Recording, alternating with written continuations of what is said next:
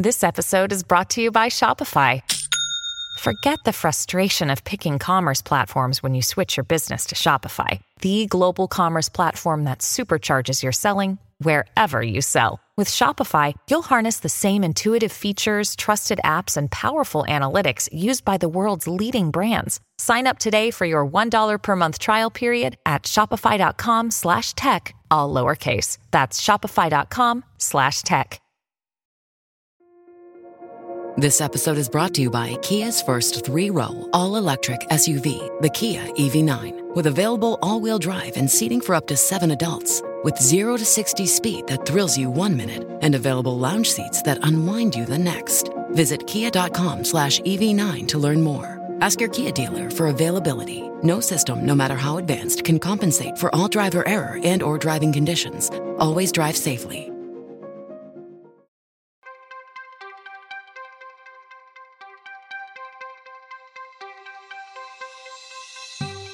Hello and welcome to Fourth Estate, a show about journalism. We are coming to you from 2SER in Sydney on the Gadigal lands of the Eora Nation, right across Australia on the Community Radio Network, and directly to your device across the globe via podcast. I'm Marlene Even. What is the one essential tool that all journalists use? Smartphones. With this one device, journalists can do it all research, create content, broadcast, and promote stories. So it's no surprise that mobile journalism, or Mojo in short, is a highly sought after skill in the media industry. In this episode of Fourth Estate, we discuss mobile journalism training. How does Australia compare to other countries? What Mojo skills do we need in our newsrooms? And what challenges are there? To discuss this and more, we are joined by two Mojo experts Corinne Podger, Director and Principal of the Digital Skills Agency and a qualified trainer for the BBC and Reuters, and Saffron Howden, National Editorial Trainer for Australian Community Media. Welcome to Fourth Estate. Thanks for having me, Marlene. Thank you for having me. I'm very excited to be here. So let's get straight into it. What makes someone a mobile journalist? Do they have to have all their work from a smartphone to be defined as a mojo? I'll, I'll go to you first, Corinne. Uh, I don't think so. I mean, mobile means two different things, right? So it means both mobile phone, but it also means the ability to be mobile. Uh, and so my view is if it fits in a backpack, uh, it's Mojo. And, you know, the reality is that most people are filming on a phone but editing on a desktop. Eh, there are a bunch of reasons why we can get into that um, further in the show. And Saffron, how does it compare to traditional practices of news gathering? Yeah, look, it certainly um, means that you get to build and develop your skills. Um, I think the thing I love about mobile journalism is the opportunities it opens up to tell stories in a whole lot of different ways. And that's what excites me, the journalist in me, um, not the trainer, but the journalist, um, because you know, you're no longer sort of tied to, I'm a print journalist, so I write my stories, or I'm a TV journalist, so I front the camera and I've got a camera operator with me, and we're just getting the vision. Um, you know, you're able to do all of that. Um, and it means that you can be so much more agile depending on the story. That's what's really fun about it.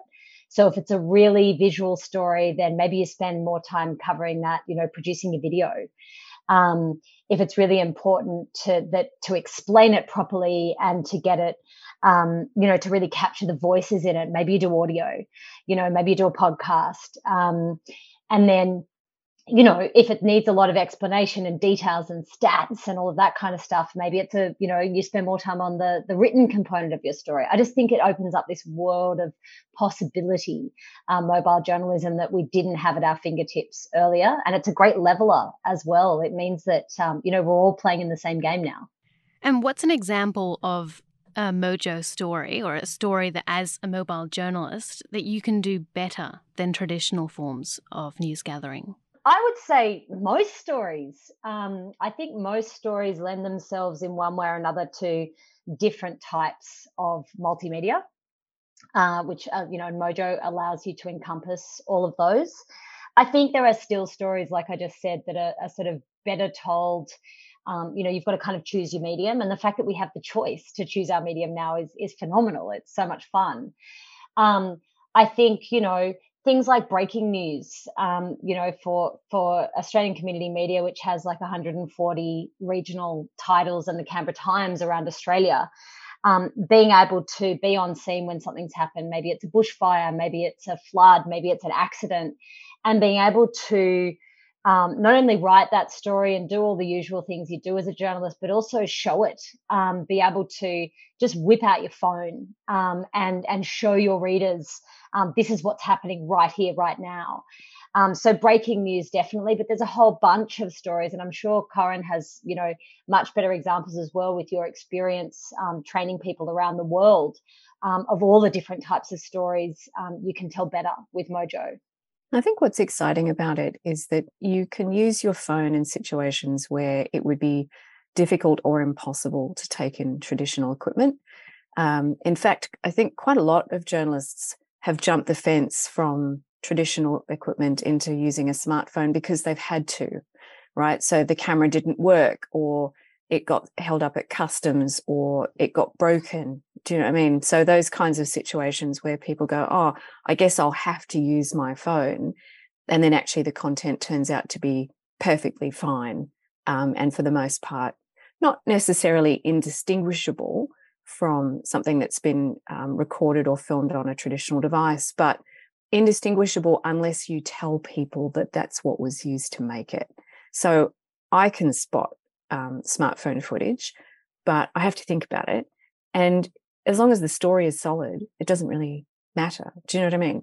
In 2015, Nick Garnett, who's a BBC journalist, was in Kathmandu um, for something else, and he happened to be there while the earthquake kicked off. And you know, he was able to record that um, and tell that story in a way that would have been impossible with traditional equipment um, and straight away you know go live on his phone do radio do tv uh, spots and so on immediately. Um, and you know that's very different to uh, you know five years before that sort of 2010 to 12 where you know you have to get a team in you've got to get a satellite phone you've got to get all that equipment in and it just takes time. You know by which time that those sort of early moments um, have have moved on. I think just to build on what Saffron's saying, I think there are times when you do want a particular kind of camera or you do want a particular kind of uh, audio setup, for example, if you're doing radio or podcasting. What's exciting to me about smartphones is that it adds something to the equipment list um, that changes the kinds of stories that you can tell. And, and as Saffron says, you know, it's it's ubiquitous um, there are pros and cons for people using their own phones as opposed to a staff issued phone. But let's say they are using their own phone, um, then the the net cost once you've bought that is very low, and it means that you can put a camera or a microphone in the hands of a lot more people. And I'm wondering, in terms of the people that you're interviewing as well, whether having just a, a, smartphone with you is is sort of a less intimidating way of approaching people rather than a whole camera set, a whole crew. Saffron, have you found that? It actually works both ways. It's really interesting, really interesting question to ask because um, with our journalists at ACM, they're obviously in you know country towns and, and cities. Um, and in this day and age, people are more wary than they used to be generally. I mean, I've been in, you know, journalist for 20 years and and people are more distrustful these days because they know, you know, so many things can be um, you know, altered and changed and people not who they say they are and people are much more conscious of those kind of things.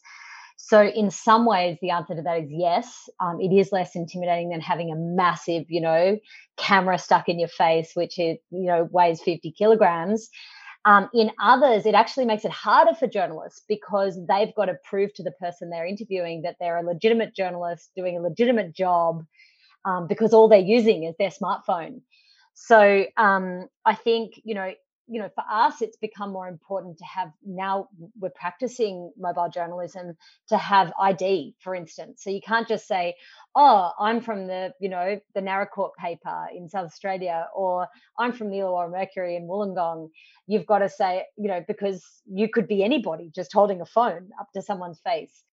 It's definitely less intimidating, obviously. Um, but yeah, you, you've kind of you've got to you've got to cope with that um, the change in attitudes is is part of it but also you don't you don't you know you look the same as everyone else now if you're just using your phone right there was a really interesting study uh, that the Reuters Institute for the Study of Journalism published in 2017. It was one of those fellowship programs that, if anyone's um, listening and interested in doing that, you can apply to go and spend three to six months at Oxford University studying something. And there was a journalist from Finland called Panu Karhunen who did exactly this. He uh, tested in a shopping mall uh, who was more likely to agree to be in, to be interviewed um, with a traditional camera versus a smartphone, and also asked what their views were afterwards, whether they felt that it was serious or not.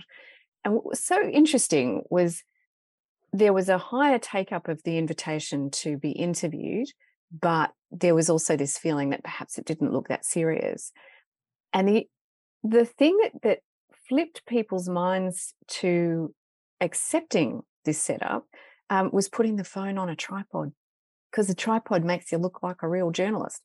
Um, and of course, something else is to add branding, you know. So if your um, microphone windsock has branding on it, like the BBC's does, they've got those quite distinctive red ones with the BBC logo on it, um, you know, or a sticker, just something that says, yep, I'm from the ABC or I'm from ACM or I'm from wherever uh, that also just says, as, and and as Saffron's mentioned, you know, a lanyard with your name on it and where you work, so that the person that you're talking to um, takes you seriously. There are instances where people have not been allowed into press conferences if they're just carrying a smartphone.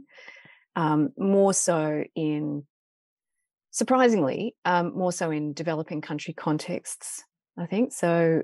Even though there are more, I think, mobile journalists in um, emerging economy contexts than there are perhaps in um, global north. There's also a discomfort amongst officials to accept mobile journalism sometimes. And so that's something also to think about is what kind of equipment and accessories are you bringing with you, including a tripod, um, to make it look like you are what you are, which is a legitimate reporter. That's a really interesting, the idea of having that awareness as well of mobile journalism. Um, which brings me to the next question on how Australia sits worldwide. Are many Australian newsrooms training mobile journalism? And, and Corinne, you travel around the world training journalists. How does Australia compare to other countries in terms of practicing mobile journalists and also the attitude towards mobile journalism? It's catching up fast. You know, three or four years ago, um, maybe five or six years ago, uh, I was having conversations with newsrooms here to say, you guys should be doing mobile journalism. And it was really hard to get buy in. So I was doing loads of training outside of Australia and very little here. Um, there was a hybrid kit that the ABC rolled out, I think it was around 2018 19, which was a DSLR camera and a smartphone. Um, and, you know, it just took a long time. But now, I mean, in the last 18 months, so Saffron's been doing a huge amount of training through ACM. Um, the ABC has just been rolling out nationwide training to regional and local newsrooms. And look, it's not rocket science, right? That I think is also one of the attractions of smartphone journalism is um, I want to differentiate a good eye for videography and the ability to choose what to shoot is separate to the ability to use the controls on the camera, right? So there's a particular professionalism that someone who has put a lot of time and energy and years into good videography, good photography, good radio, good podcasting. But the equipment is fast to learn, right? And that I think is really exciting is that if you're deciding to get onto the the wagon, it, you don't need a lot to just get a leg up and get get moving. What do you think, Saffron?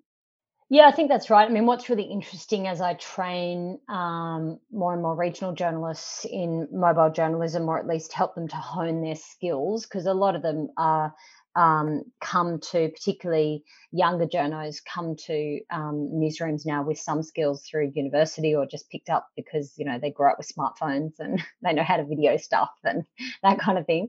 I think it's really interesting to see photographers, of course, because they've got a visual eye, um, produce um, sometimes when there are some great visual journos as well, um, but often produce these really beautiful videos within um, news videos within a short amount of time because they're applying the practices that they had in photography to videography. So they very quickly produce once they've got the sort of the technical know-how, um, they quickly produce these amazing um, news videos as well um, that are visually appealing as well as well as you know containing all the news values. Um, so that there's probably a bit of a catch up to go for um, you know journalists who are used to writing scripts and writing you know news stories and that kind of thing because you've kind of got to develop a visual eye, particularly to do those those videos well. Um, but in terms of the overall question about you know where Australia sits, and obviously Corinne has a has that worldview, which is great. I think um, I would agree that we're catching up very fast. Um, I think it's really exciting to see regional journalists in Australia um, grabbing these skills and running with them. You know, regional journalists, you know, they're often the only journal in town, or, you know, they're one of just a couple or one of, you know, a, a small cohort if you sort of include the local paper journos plus the ABC and then maybe a couple of commercial radio stations. And that's still a very small group of people, right? And what's beautiful about Mojo is that um, you can bring that very local scene, that very local story, you can bring that immediately back to your your local audience, to your regional audience, to your national audience in a way that um, we just couldn't do, you know, 10 or 15 years ago.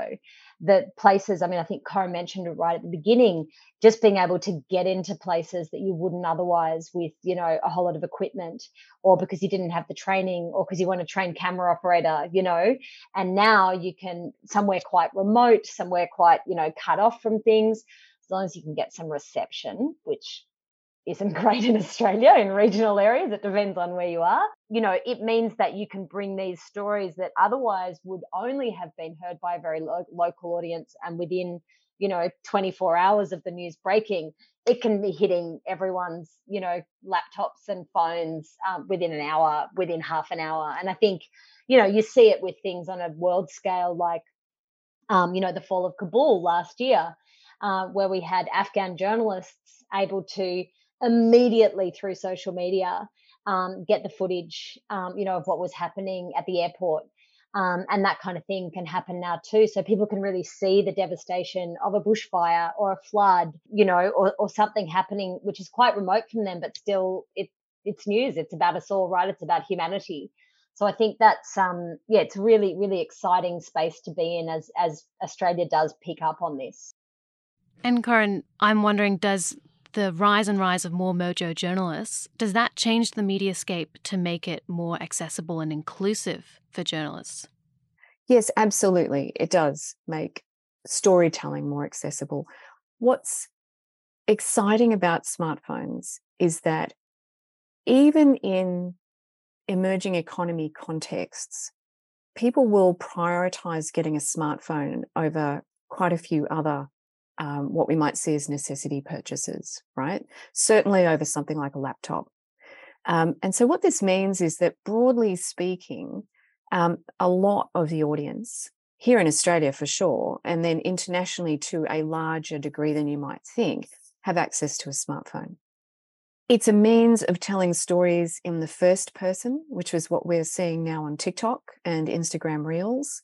Um, it is a means of uh, people being able to carry equipment who might not previously have been able to participate in storytelling. You know, Saffron mentioned earlier that the camera weighs 50 kilos, right? I weigh 50 kilos. So, one of the things that really excited me about getting into mobile journalism, um, and I first came across it in London in 2012. Um, I had just come out of an ABC newsroom where the combined weight of the equipment that was used to do television was about 25 kilos. So that was an occupational health and safety issue for quite a lot of people in the newsroom, in particular women, right? Because we tend to be a bit shorter and not, not you know, and, and there are different kinds of occupational health and safety requirements. Do you know what I mean? Like that's a kind of crazy thing that would exclude people. Um, I've seen smartphones used very excitingly um, at Fijian Broadcasting Corporation uh, which when I was last uh, working with them on a Mojo course, I think 2018, um, they were using phones to keep women um, able to continue to participate in the newsroom into their pregnancies, right? So instead of having to go on maternity leave earlier than one might or stop doing videography earlier than one might, um, there was a journalist there called Rosa who was still producing video content into her sixth and seventh months of pregnancy. That's not possible to do as a self shooter if you're carrying around 25, 30, 30 kilos of equipment. Um, you know, we've also seen people using it who um, perhaps have um, physical disabilities. So there's a wonderful mobile journalist in the UK called Ellis Palmer, um, who has cerebral palsy, and he does fantastic work around disability inclusion. And then it's also bringing in voices that we might not ordinarily hear from, um, in and certainly in the first person um, one of the genres of TikTok that I got very excited about when I first jumped on the platform in 2020 was Indigenous TikTok. You know, so first person storytelling um, from remote communities in Australia. Um, there are also people on TikTok, um, you know, in, in Indigenous communities in, in Canada, um, all the way through Africa. It's very exciting and Pacific Talk as well. So, you know, it's bringing new voices into journalism and also around journalism, right? I think perhaps we can talk a, a, little bit about that is, is perhaps the folks that journalists haven't always managed to talk to or thought to talk to can talk directly to a community and an audience themselves with a phone. Saffron, did you have anything to add to that? No, look, I think you know it's a it's an interesting um, mobile journalism, and and the since the the digital revolution, whatever we call call it, came along, it, this was this was starting to happen anyway. But there is now a blurring of the lines between that sort of, you know, loosely termed citizen journalism and professional journalism. Um, and as you know, as a professional journalist, um, I, I, think that um, you know we we need to be cautious about that that line in the industry because a professional journalist has, you know, been trained in sort of, um, you know, to, well, they're professionals, right? So um, they're doing this as a job. Um, they've got a code of ethics normally, whether it's an industry code or their their employer's code. On the whole, and of course, there are always exceptions that ruin everything for the rest of us. But um, you know, on the whole, you know, they're doing it because you know they got into journalism because they believe in the public's right to know without fear or favour. Um, you know, they apply their objective lens no matter what their their personal views on things.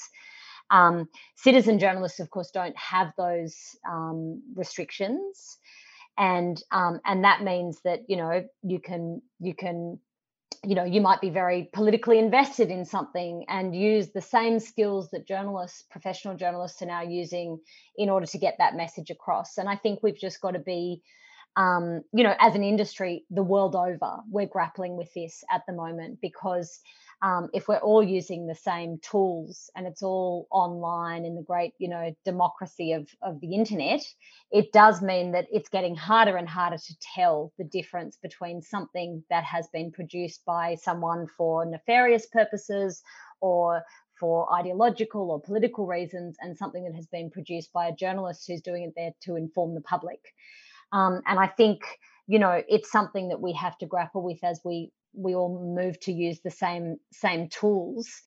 We don't have the um, the intermediary anymore of you know as much anymore of the sort of printed newspaper which your average citizen journalist can't invest in a printing press and, and whatever so that we know that's been produced by a, a newsroom or you know a television you've got to have a broadcast license and that kind of thing.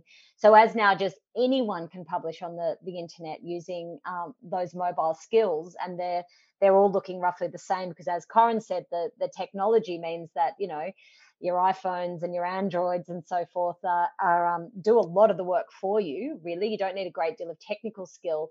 It's something that we really have to grapple with, and we're already seeing um, the impacts on professional journalism um, of that and it's you know it shouldn't be just a conversation that the industry is having it's one that we all need to have as society because we must still have professional journalists and look, that's a discussion that we have a lot on Fourth Estate. We often talk about that difference between citizen journalism and journalism, the profession, and having also the resources, the legal backing as well. But you you mentioned before that kind of distinction between the technical skills and the mindset, which I want to bring up again. So when you're training journalists in Mojo skills, you're also, I'm guessing, training them to shift their mindset on how they plan for a story. So is that a big factor? How do you go about teaching them to, to shift their mindset? Corinne, I'll go to you first. One of the problems, I suppose, or barriers to adoption of mobile journalism has been this perception that because it is easier to use the equipment, um, that it therefore can be done quickly, um, and that it changes in some way the journalistic rigor that you would bring to a piece of work. When of course it doesn't. It's just a different device, right? So if you think about the transition from pen and paper to a typewriter, the person who is typing as opposed to writing you know one person using their pen and paper or typewriter might be you know adding up figures at their business and someone else might be writing a story that is going into a publication so you know there's a set of skills that go with um, understanding how to use the technology and then of course there are also the editorial skills um, which go with with practicing journalism and as saffron's rightly pointed out that go with a code of ethics that sits within an industry. Um, and what I find, because I'm working not just with journalists, but also with NGOs and with social impact organizations and, and also with small business, is helping those communities who are sitting outside of journalism to understand what sort of editorial considerations they need to make, um, what sorts of media laws they need to be aware of, um, if they are moving into a different form of um, publishing, uh, to what extent does that overlap with journalistic publishing? And it, it's not a direct overlap, right? Uh, but for example, I was doing some training a few years ago with NGOs in North Africa. And at the end of the session, we were looking at what kinds of stories they could tell. And we had to have quite a long discussion about the uh, the editorial dilemmas that that was going to present, the legal challenges it was going to present, and also the safety issues that it was going to present. Those things sit within journalism, right? For those of us working within the industry, but for people outside the industry, it is it's a set of soft skills, if you like, that also have to go with learning the tech. And is there an argument that media organizations getting involved in mobile journalism training are doing it as a way to cut costs, to get journalists to do more with less. Saffron? Um, no.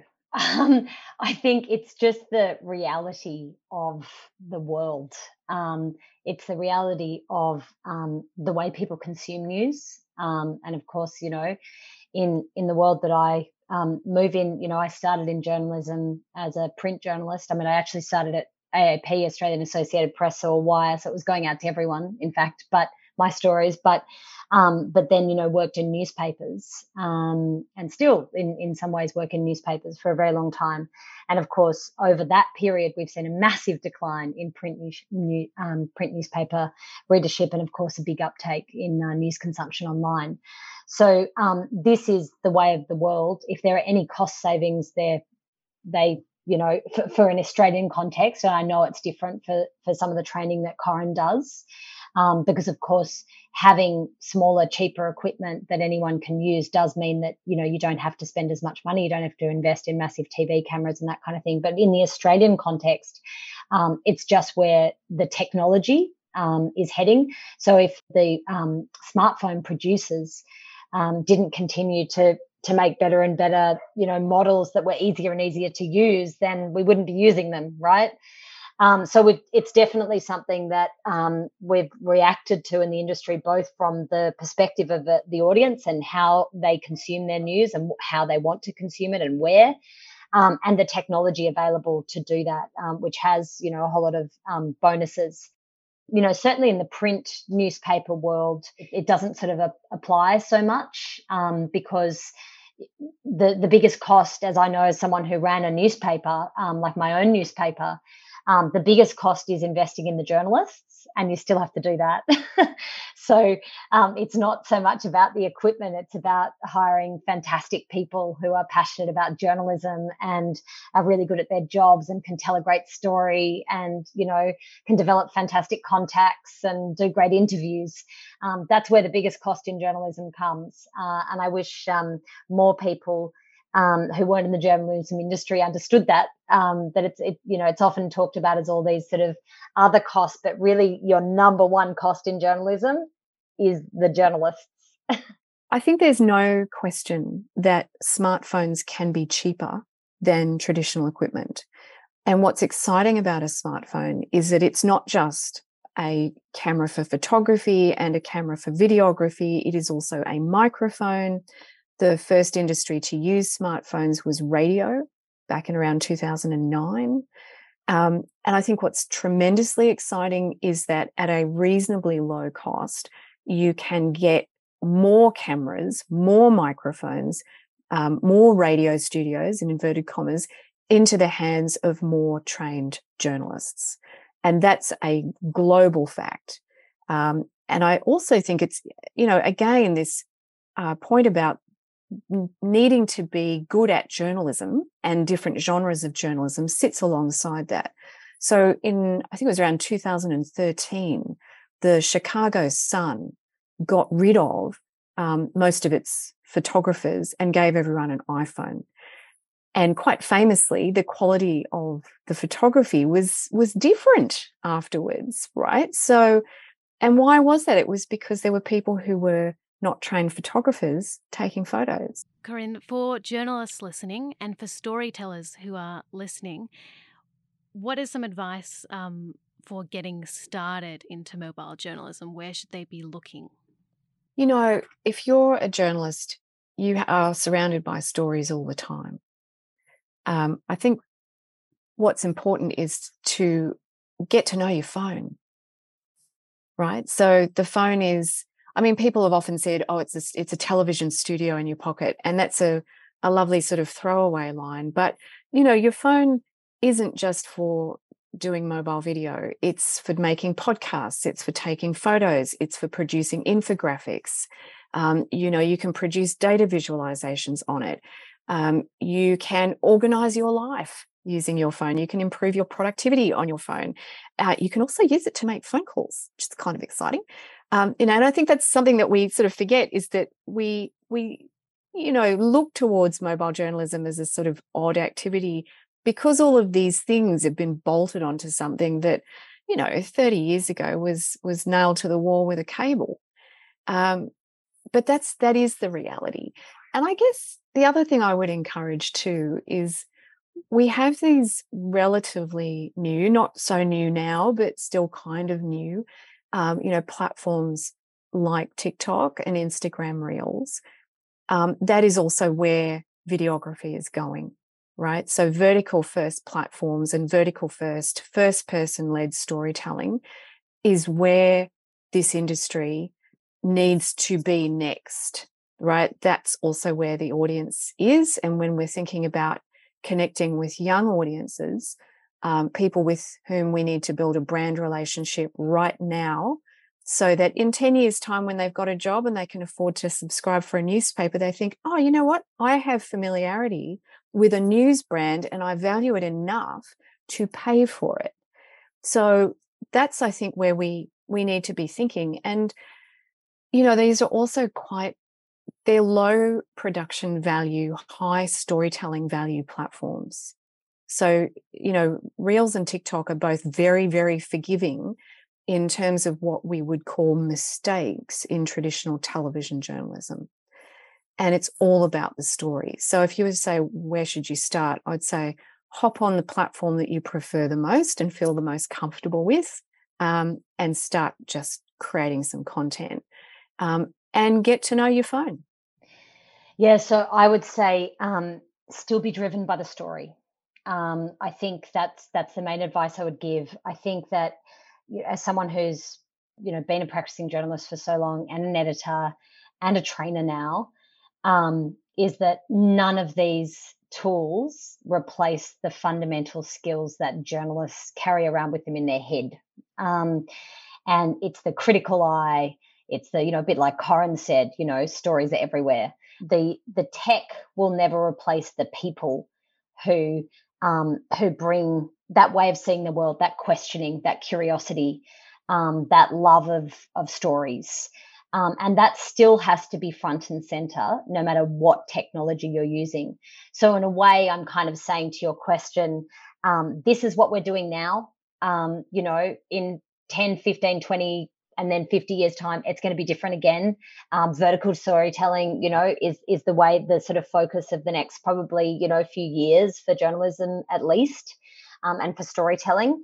But um, i would say stick hard to nailing the practice of journalism and all of the skills that come with that. And then the the fun bit is finding all the different ways you can tell stories. Thank you Corinne and saffron for joining us on fourth estate Thanks for having me. Thanks so much, Marlene. And thanks for listening to the program. This edition was recorded at the studios of 2SER and heard across the country on the Community Radio Network. Fourth Estate is produced with the assistance of the Community Broadcasting Foundation. Thanks to the Foundation for their continuing support. Make sure you subscribe to Fourth Estate on all your favourite podcast apps so you can hear us talk about media, politics, and a lot in between. We'll be back with more next week, but in the meantime, you can stay in touch with us on Twitter. Our handle is 4th Estate AU. Thanks to our executive producer, Anthony Dockrell. I'm Marlene Even. Thanks for listening.